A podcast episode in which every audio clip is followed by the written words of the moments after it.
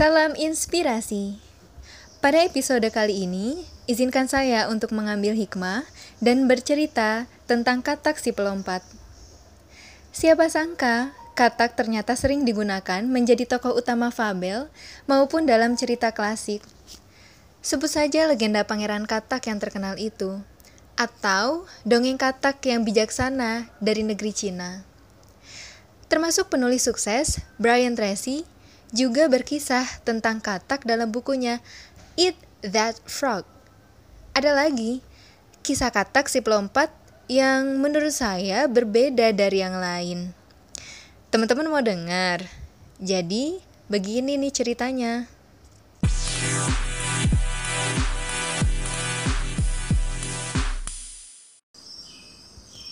Suatu siang, sekelompok katak berlomba-lomba untuk melompati sebuah dinding yang tinggi. Sebab di habitat mereka sekarang, cadangan makanan sudah menipis dan sumber air pun semakin habis. Mereka percaya bahwa di balik dinding itu ada harapan untuk kehidupan yang lebih baik. Maka satu persatu para katak mencoba melompat setinggi mungkin. Tetapi dinding itu terlalu tinggi. Apa daya, tidak ada yang lompatannya melebihi ketinggian dinding tersebut. Perlahan kata-kata mulai menyerah. Awalnya hanya seekor, kemudian sepuluh ekor. Lama-lama hampir semuanya gagal.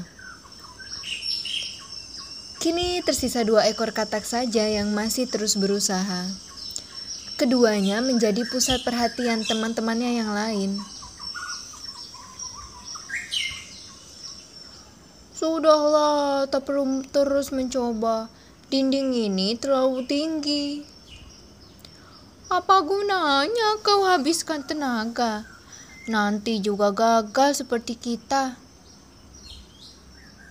Usahamu ini sia-sia saja, Wewek.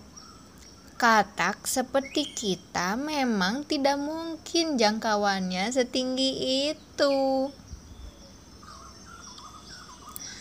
Begitulah aneka ucapan yang terlontar dari kata-kata lain.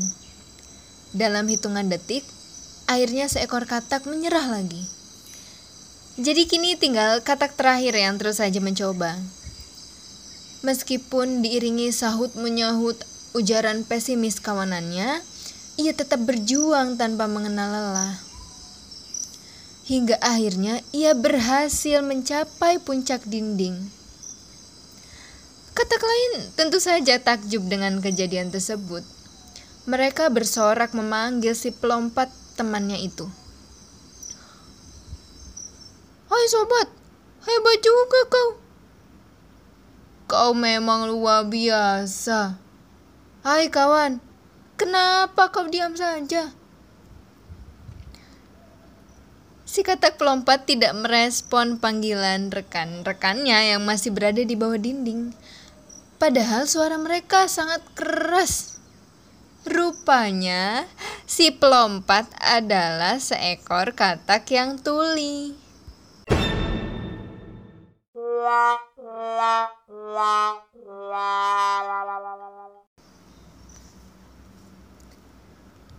Begitulah kisahnya.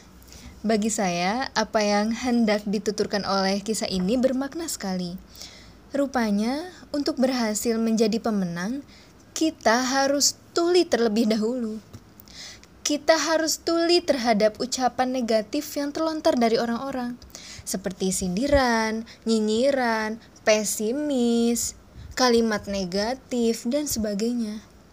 Kita pun harus tuli dari ujaran-ujaran syaiton yang mengajak kepada perbuatan negatif, seperti malas, putus asa, ragu terhadap pertolongan Allah, dan sebagainya. Intinya uh, tuli di sini adalah tuli dari bisikan yang melemahkan, baik dari golongan jin maupun manusia. Allah berfirman dalam surat An-Nas ayat 4 6.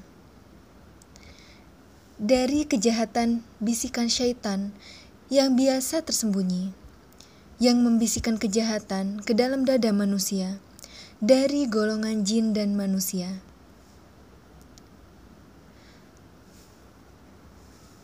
Karena sebenarnya semua manusia mampu melompat melewati dinding kegagalannya. Hanya karena ia terpengaruh oleh pihak luar, akhirnya ia menyerah. Percayalah, teman, di balik dinding itu ada harapan baru untuk kehidupan yang lebih baik.